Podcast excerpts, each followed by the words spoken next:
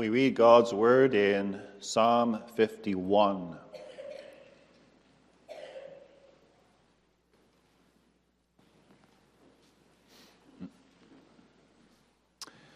Psalm 51. Have mercy upon me, O God, according to thy loving kindness, according unto the multitude of thy tender mercies, blot out my transgressions Wash me thoroughly from mine iniquity and cleanse me from my sin. For I acknowledge my transgressions, and my sin is ever before me. Against thee, thee only have I sinned and done this evil in thy sight, that thou mightest be justified when thou speakest, and be clear when thou judgest. Behold, I was shapen in iniquity, and in sin did my mother conceive me. Behold, thou desirest truth in the inward parts, and in the hidden part thou shalt make me to know wisdom. Purge me with hyssop, and I shall be clean. Wash me, and I shall be whiter than snow. Make me to hear joy and gladness, that the bones which thou hast broken may rejoice. Hide thy face from my sins, and blot out all mine iniquities. Create in me a clean heart, O God, and renew a right spirit within me. Cast me not away from thy presence, and take not thy Holy Spirit from me. Restore unto me the joy of thy salvation, and uphold me with thy free spirit. Then will I teach transgressors thy ways, and sinners shall be converted unto thee. Deliver me from blood guiltiness, O God, thy God of my salvation, and my tongue shall sing aloud of thy righteousness. O Lord, open thou my lips and my mouth shall show forth thy praise. For thou desirest not sacrifice, else would I give it. Thou delightest not in burnt offering. The sacrifices of God are a broken spirit, a broken and a contrite heart, O God, thou wilt not despise. Do good in thy good pleasure unto Zion Build thou the walls of Jerusalem. Then shalt thou be pleased with the sacrifices of righteousness, with burnt offering and whole burnt offering. Then shall they offer bullocks upon thine altar. Thus far, we read God's holy word. Our text is verses 3 and 4. 3 and 4 for I acknowledge my transgressions, and my sin is ever before me. Against thee, thee only, have I sinned, and done this evil in thy sight, that thou mightest be justified when thou speakest, and be clear when thou judgest.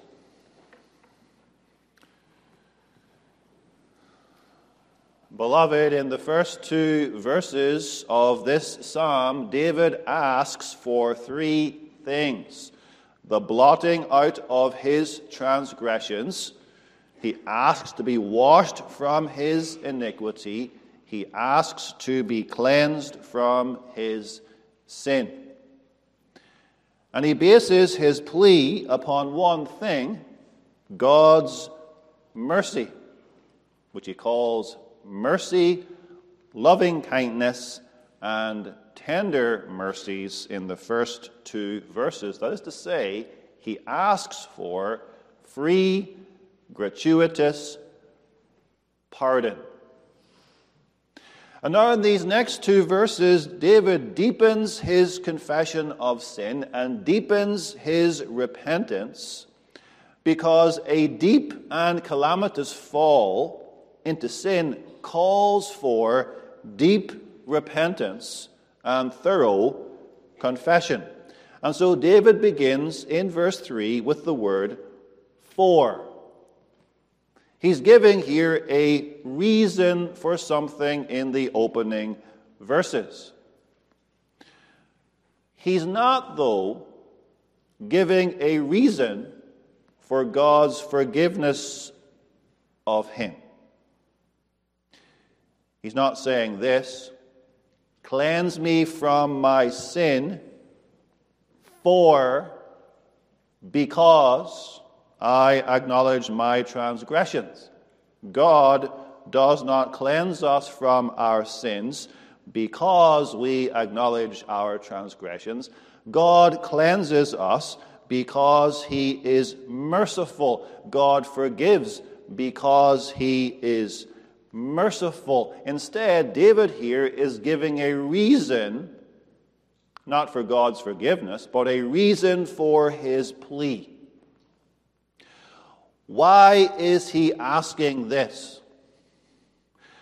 Why is he asking that God should blot out his transgressions? Why is he asking that God should wash him thoroughly from his iniquity? Why is he asking that God should cleanse him from his sin? Because he knows something. He has come to know something. For I acknowledge my transgressions. That's why I'm asking. That's why I'm bringing this plea before God because I acknowledge my transgressions. He now recognizes something that he had refused to recognize before. He had for a long time, as we have seen, lived in guilty silence, as the psalmist puts it in the Psalter. When I kept guilty silence, Psalter 83. And while he lived in that guilty silence, while he refused to confess his sin before God, he was not ready to make this plea in Psalm 51. But now he is awakened to the horror of what he has done through the Holy Spirit, through the prophet Nathan. Now that time of silence is over, and he is ready to acknowledge his sin. He is ready then to ask God for forgiveness. Because, beloved, the one who does not acknowledge his sin will not ask God for forgiveness. And the one who will not confess his sin before God is not ready to ask God to blot out his transgressions and to wash and to cleanse him. And the one who hides his sin and covers up his sin and denies his sin and minimizes his sin is not ready to make such a heartfelt plea for mercy that we find in the opening verses of this psalm. And so we have here a confession of sin, an unqualified confession of sin. A confession of sin without excuses, an unqualified confession of sin. Notice then an unqualified confession of sin. Notice first acknowledging our sins, then expressing their evil, and finally defending God's justice. Verse 3 begins this way For I acknowledge my transgressions. And remember, a transgression is a deliberate act of rebellion against God. And David here speaks of his transgressions. I acknowledge is the normal Hebrew word for I know. I know my transgressions. I have come to know my transgressions, and I now know my transgressions.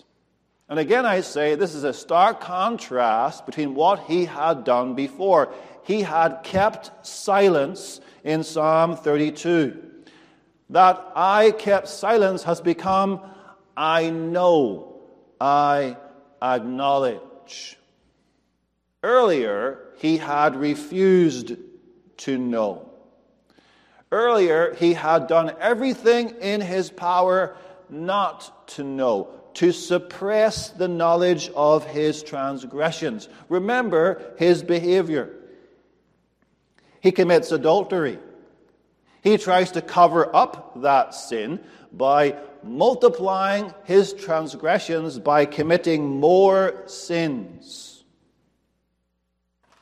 He sinned against the tenth commandment, and then the seventh, and then the eighth, and the sixth, and the ninth commandments of God's law. He would not confess his sin. And now he says, I acknowledge or I know. And this is, of course, the opposite of ignorance. When God confronted Cain in Genesis 4, verse 9, and said to him, Where is Abel thy brother? Cain's answer was, I know not. Which, of course, was a lie. When God confronted David in 2 Samuel 12, David's answer was, I acknowledge my transgressions. I have sinned against the Lord. I know. I know. This then is the opposite of minimizing one's transgressions, the opposite of deceit, the opposite of blame shifting, the opposite of playing the victim when caught. It's not, I did not realize, but I know. There are men and women who, when they are caught in sin, plead ignorance. They pretend not to know. They say, I did not know that what I did was wrong or sinful. David is not in that category here. I acknowledge my transgressions. He had to, because his transgressions were blatantly obvious to anyone who knew about them. They were not these hidden errors of the heart, which perhaps he could say, I don't know those things. Who can understand his errors? He says, says elsewhere in Psalm 19. But these were deliberate transgressions of God's commandments. He could not be ignorant of his adultery with Bathsheba.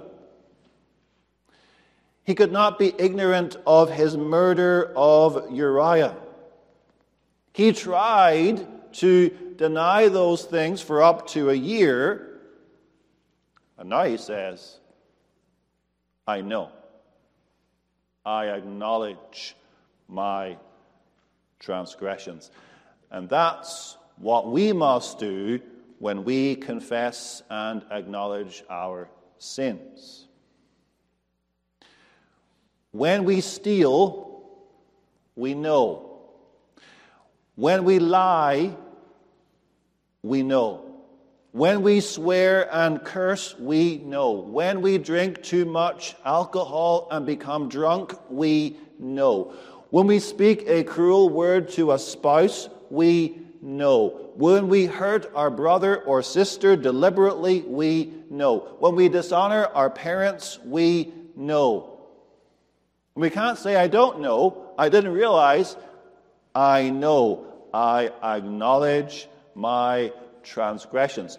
And when we are ready to acknowledge our transgressions, and not before, we're ready to ask God to blot them out, to wash us from our iniquity, to cleanse us from our sin. But this translation in verse 3 of I acknowledge is also an excellent one because David here is not merely expressing an intellectual knowledge of sin, but he goes one step further. A person might say, I know that I am a sinner. He might have a perfectly orthodox confession of the doctrine of sin. He might be able to defend the doctrine of total depravity against all Arminians. But for him, sin is a merely abstract idea. He's not willing to confess particular sins. David says, I acknowledge. If in the nine months of David's guilty silence mentioned in Psalm 32, someone had asked him, David, do you believe that you are a sinner? He would have said, Yes, of course. But if the question had come in this form, David, are you an adulterer? And specifically, David, did you lie with Bathsheba, Uriah's wife? He would have angrily denied it. Or if they had asked him, David, did you sign the death warrant for Uriah? And arrange for his death at the hands of the Ammonites in battle, he would have angrily denied it because he at that time did not know or acknowledge his transgressions. It's easy to confess sin in general.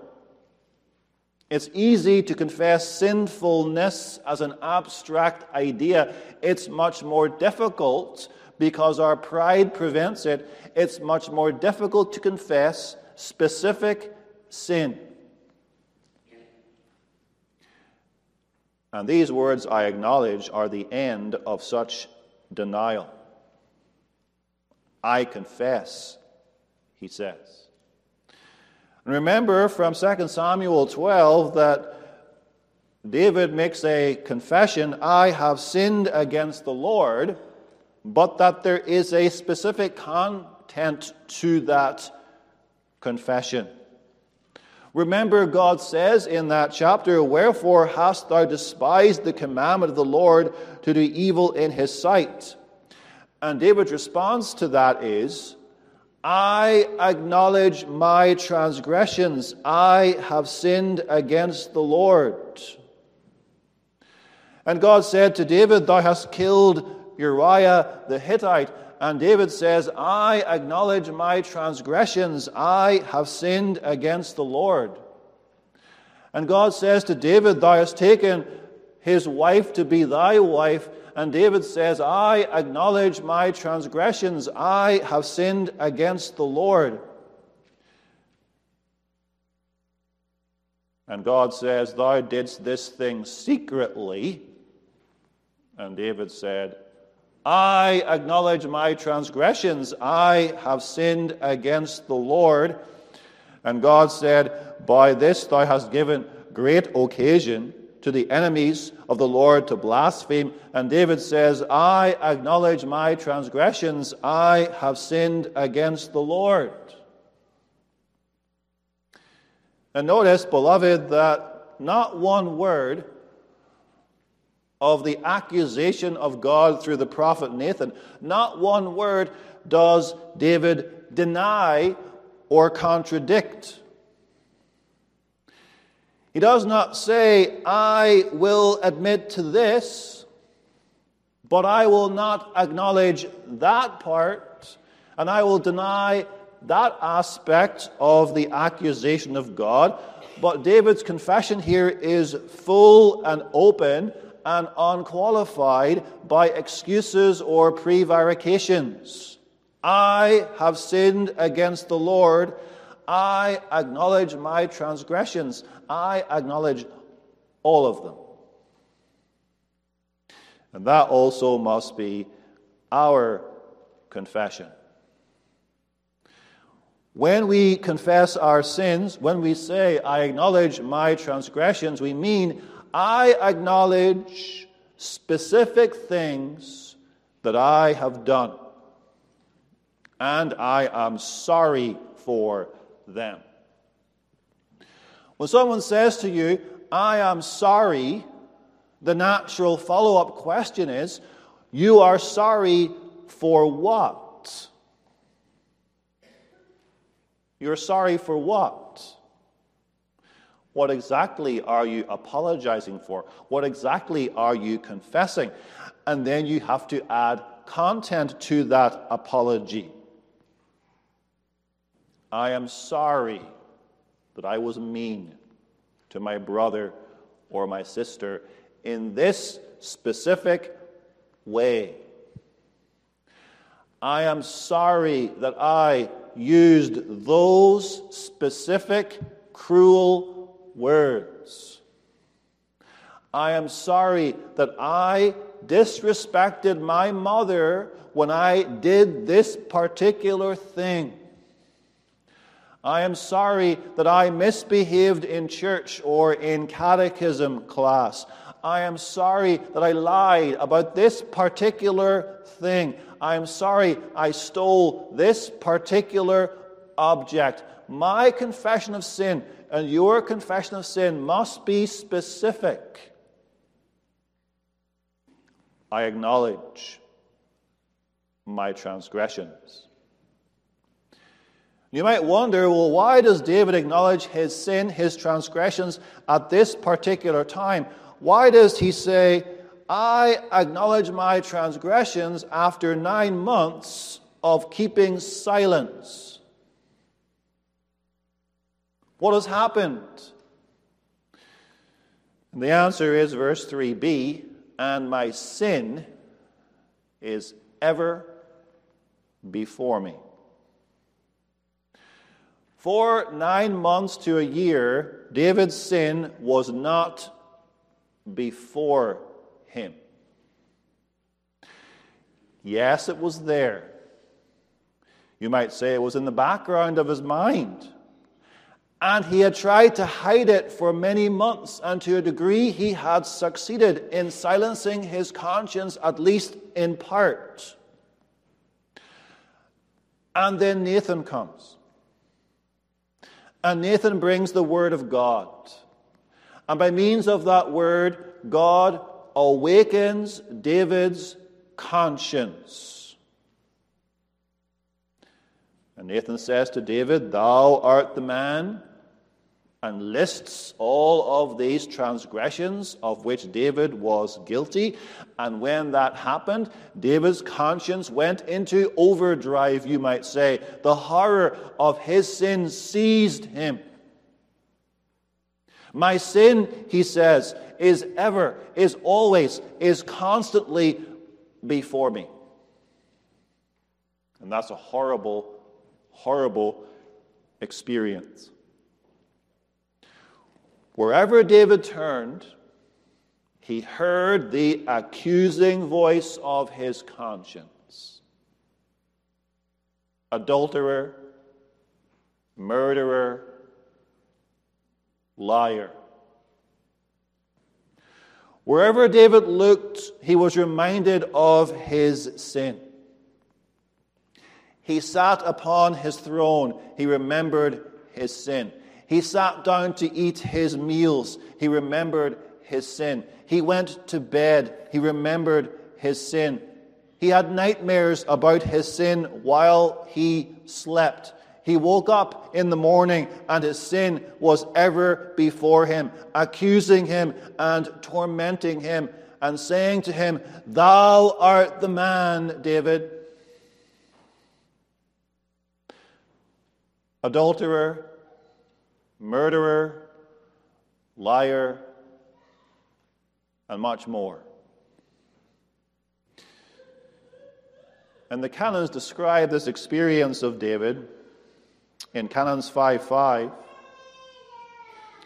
By such enormous sins, however, they very highly offend God, incur a deadly guilt, grieve the Holy Spirit, interrupt the exercise of faith, very grievously wound their consciences, and sometimes lose this sense of God's favor for a time until on their returning into the right way of serious repentance, the light of God's fatherly countenance again shines upon them.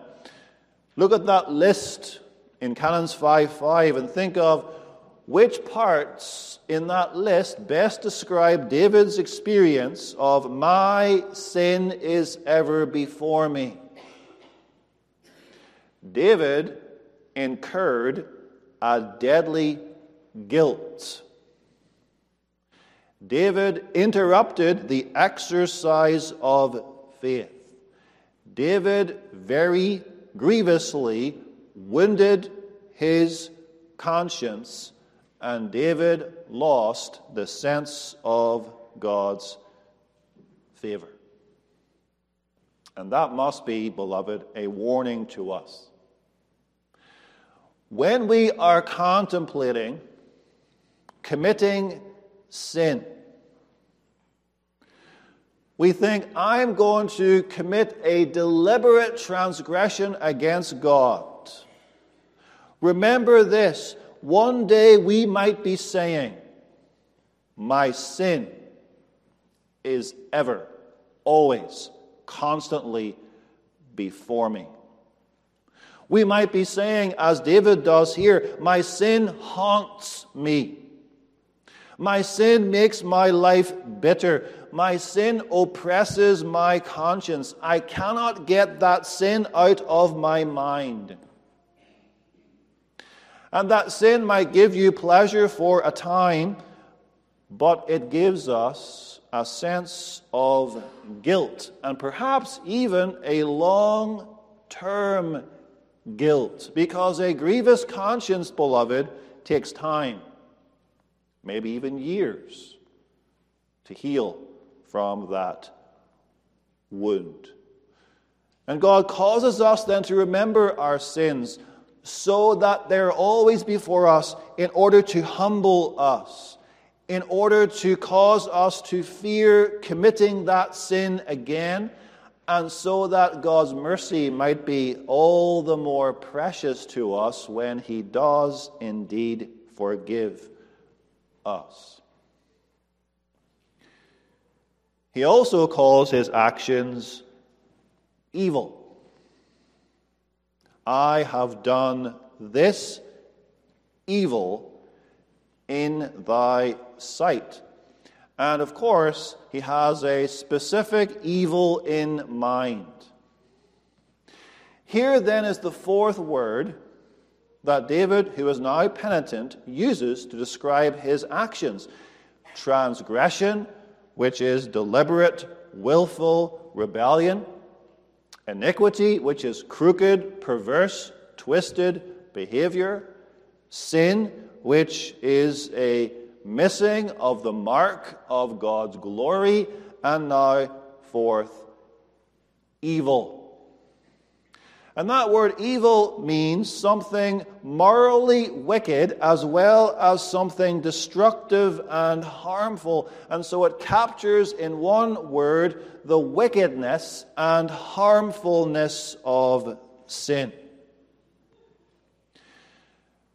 And David says, I did evil. I did this evil. When David took Bathsheba into his bedroom, he did evil. When David tried to make Uriah drunk in order to cover up his sin, he did evil. When David sent Uriah to his death, he did evil. And that must be our confession too, when we confess our sin before God. I did evil. I did evil when I was mean to my brother or my sister. I did evil when I spoke or wrote those cruel words. I did evil when I disrespected my mother or my father. I did evil when I misbehaved in church or in catechism. I did evil when I lied or when I stole. And our pride will often not permit us to use such words. It's not that bad, surely, we say to ourselves. That's an exaggeration to call my actions evil. But that's the word we must use. We must not say, I meant well, or it wasn't my fault, or my heart was in the right place, or it was her fault, or it was his fault, or a misunderstanding, or no big deal. We say, it was evil. It was a transgression. It was rebellion against God. It was the iniquity. It was twisted, perverse behavior. It was sin. It was a missing of the mark, a deliberate missing of the mark. It was evil. It was wicked and harmful. I notice too that David speaks here about the utter boldness, shamelessness, and foolishness of his actions because he did evil in God's sight. Literally, in thine eyes. And that's striking because the sin of David, for the most part, was private. It happened in his bedchamber, away from prying eyes. It happened as he wrote a letter and delivered it only to Joab, so only Joab knew the content of that letter. And Uriah goes to his death not knowing the treachery that the king has committed against him. But someone was watching. Someone saw. Someone knew. God did. And David knew that, of course, because David had written another psalm, Psalm 139. O Lord, thou hast searched me and known me.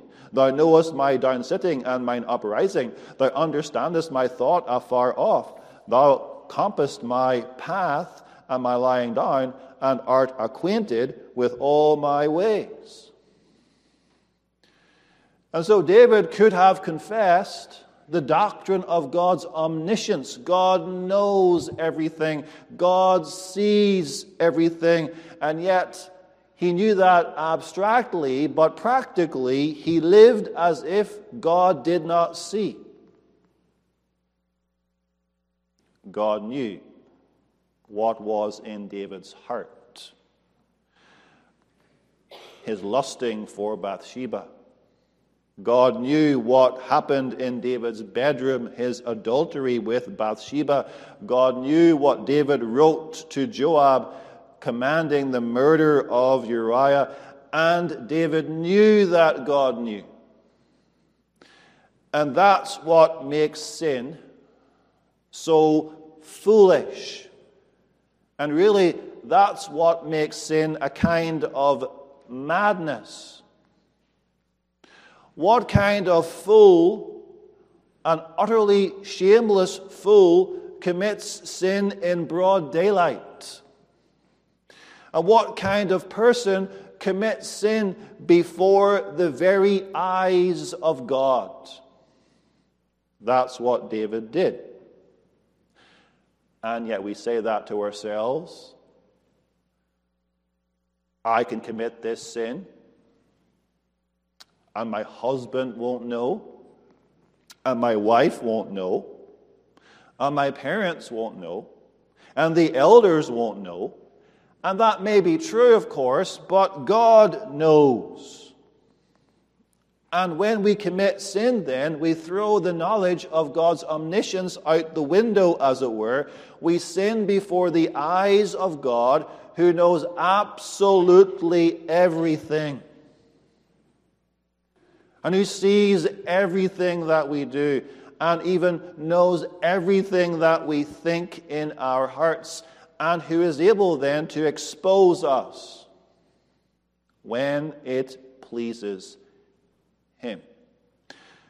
Just as He exposed David at the appointed time.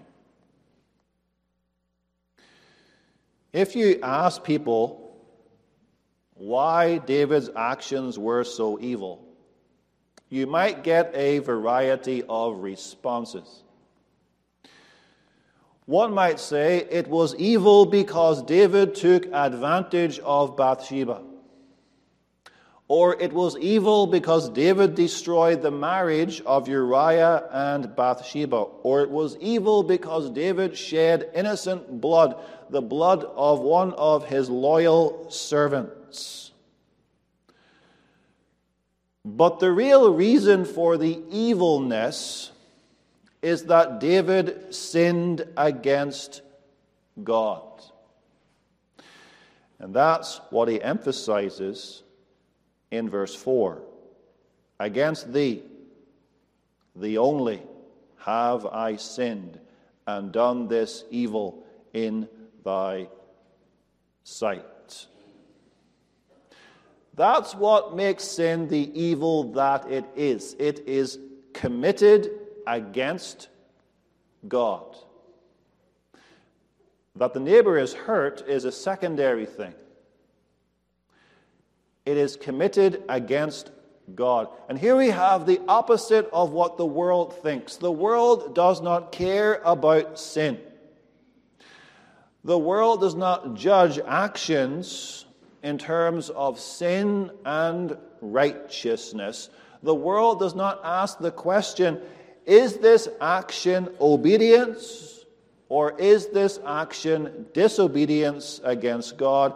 The world says, will this help or will this harm another person? And as long as I'm not harming another person, the world says I can do whatever I want, and what God says is completely irrelevant. God's commandments have no meaning for the world. And so, if two people want to be in bed together, who cares about the seventh commandment? Or if someone wants to worship an idol, who cares about the first or the second commandment? But David goes higher than what happens to the neighbor and says this Against thee, thee only have I sinned. That's what he says in 2 Samuel 12. I have sinned against the Lord. Not, I have sinned against Bathsheba, which of course is true. He did sin against Bathsheba. Not, I have sinned against Uriah, again true. He did sin against Uriah, but I have sinned against the Lord. And that's also what Nathan says to David Wherefore hast thou despised the commandment of the Lord to do evil in his sight? And again, thou hast despised me. And again, by this thou hast given great occasion to the enemies of the Lord to blaspheme.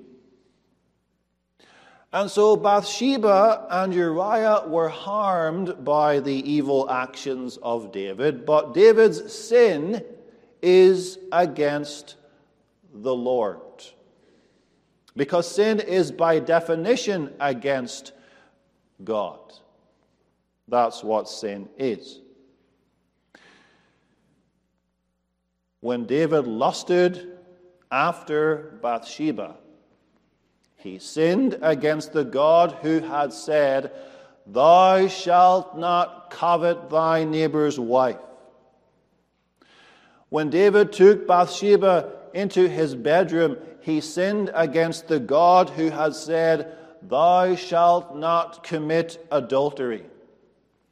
When David covered up his sin and sought to deceive others concerning that sin, he sinned against the God who had said, Thou shalt not bear false witness against thy neighbor. And when David killed Uriah, he sinned against the God who had said, Thou shalt not kill. And that's true also of us. When we are mean to our brother or sister, we sin against God who says, Thou shalt love thy neighbor as thyself. And our confession then must be, Against thee, thee only have I sinned and done this evil in thy sight. When we speak or write cruel words against another, we sin against God who says, Thou shalt not kill, not even with thy words. Against thee, thee only, have I sinned and done this evil in thy sight. When we disrespect our parents, we sin against God who says to us, Honor thy father and thy mother. And so we confess, Against thee, thee only, have I sinned and done this evil in thy sight. When we misbehave in church, we sin against God who says that we must remember the Sabbath day to keep it holy. And thus we confess, Against thee, thee only have I sinned and done this evil in thy sight. That's to the prodigal son in Luke 15. I have sinned against heaven, he said. That first. And so we never really understand how dreadfully wicked we are and how dreadfully wicked our sin is until we see it as against God, against the infinitely glorious, spotlessly holy, inflexibly righteous, almighty God who made the heaven and the earth, and against our good, merciful, gracious Father. Remember again Canons 5 5. By such enormous sins, however, and what comes first? They very highly offend God. That's the main thing. They very highly offend God. They incur a deadly guilt. And then this, they grieve the Holy Spirit. God was very highly offended when David lusted after Bathsheba. And God was very highly offended when David took Bathsheba into his bedroom to commit adultery with her. And God was very highly offended when David plotted and executed the murder of Uriah. And God was very highly offended by David's lying, deceiving, and covering up his sin. And thus the Bible says in 2 Samuel 11 27, but the thing that David had done displeased the Lord. And God is very highly offended by our sins also. The things that we do contrary to God's commandments very highly offend God. They are displeasing to Him. The purpose, the purpose of David's confession is the justification of God. This confession honors God and glorifies God because it acknowledges God to be the righteous judge of sin. And thus we have in verse 4 the word that, which means so that, or with the purpose that. Why does David confess that he has sinned only against God? That, or so that thou mightest be justified. Why does David confess that he has sinned only against God? That so that thou mightest be clear.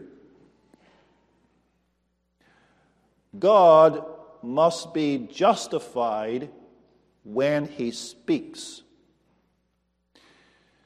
And that word justified means to be right or to have a just cause or to have a righteous character. When God justifies us, He declares as the judge that we conform to His standard, the standard of His law. We are justified on the basis of Christ's righteousness received by faith alone. When God is justified, he declares himself and proves himself to be righteous, and others declare and prove him to be righteous. And so David here is acknowledging the perfect righteousness of God. He's not like certain defendants who come before a judge and say, I refuse to recognize the judge. But he says, God must be justified when he speaks. And he must be clear when he judges. And the idea here of being clear is not easily understood, but rather innocent, pure, holy, and undefiled. So God is clear. God is a perfectly unimpeachable, incorruptible judge. Does not accept bribes, does not give corrupt verdicts, does not render unjust rulings. He is clear he is spotless. He is holy in his judging. And so David here is saying, as a sinner who now recognizes his sin, I recognize the perfect justice of God. When he speaks, he is justified. When he judges, he is clear. And notice what God has spoken. Again, there's a context to this. What has God spoken? God has said, Now therefore, the sword shall never depart from thine house. And what's David's response? That is just. God has spoken, I will raise up evil against thee out of thine own house. And David says, That is just. And God has spoken, Thou didst it secretly, but I will do this thing before all Israel and before the sun. And David says, God is just. There is therefore no complaining about the consequences of sin, no objection to God's chastisement of him. Why not? Because God is just, God is holy, God is righteous. And that belongs also to true repentance and to an unqualified confession of sin, accepting consequences which God might mete out upon us without murmuring. I deserve this. I deserve a lot more. God is a just judge. What he has spoken is just. I will submit to his righteous judgments. And the conclusion, then, beloved, is this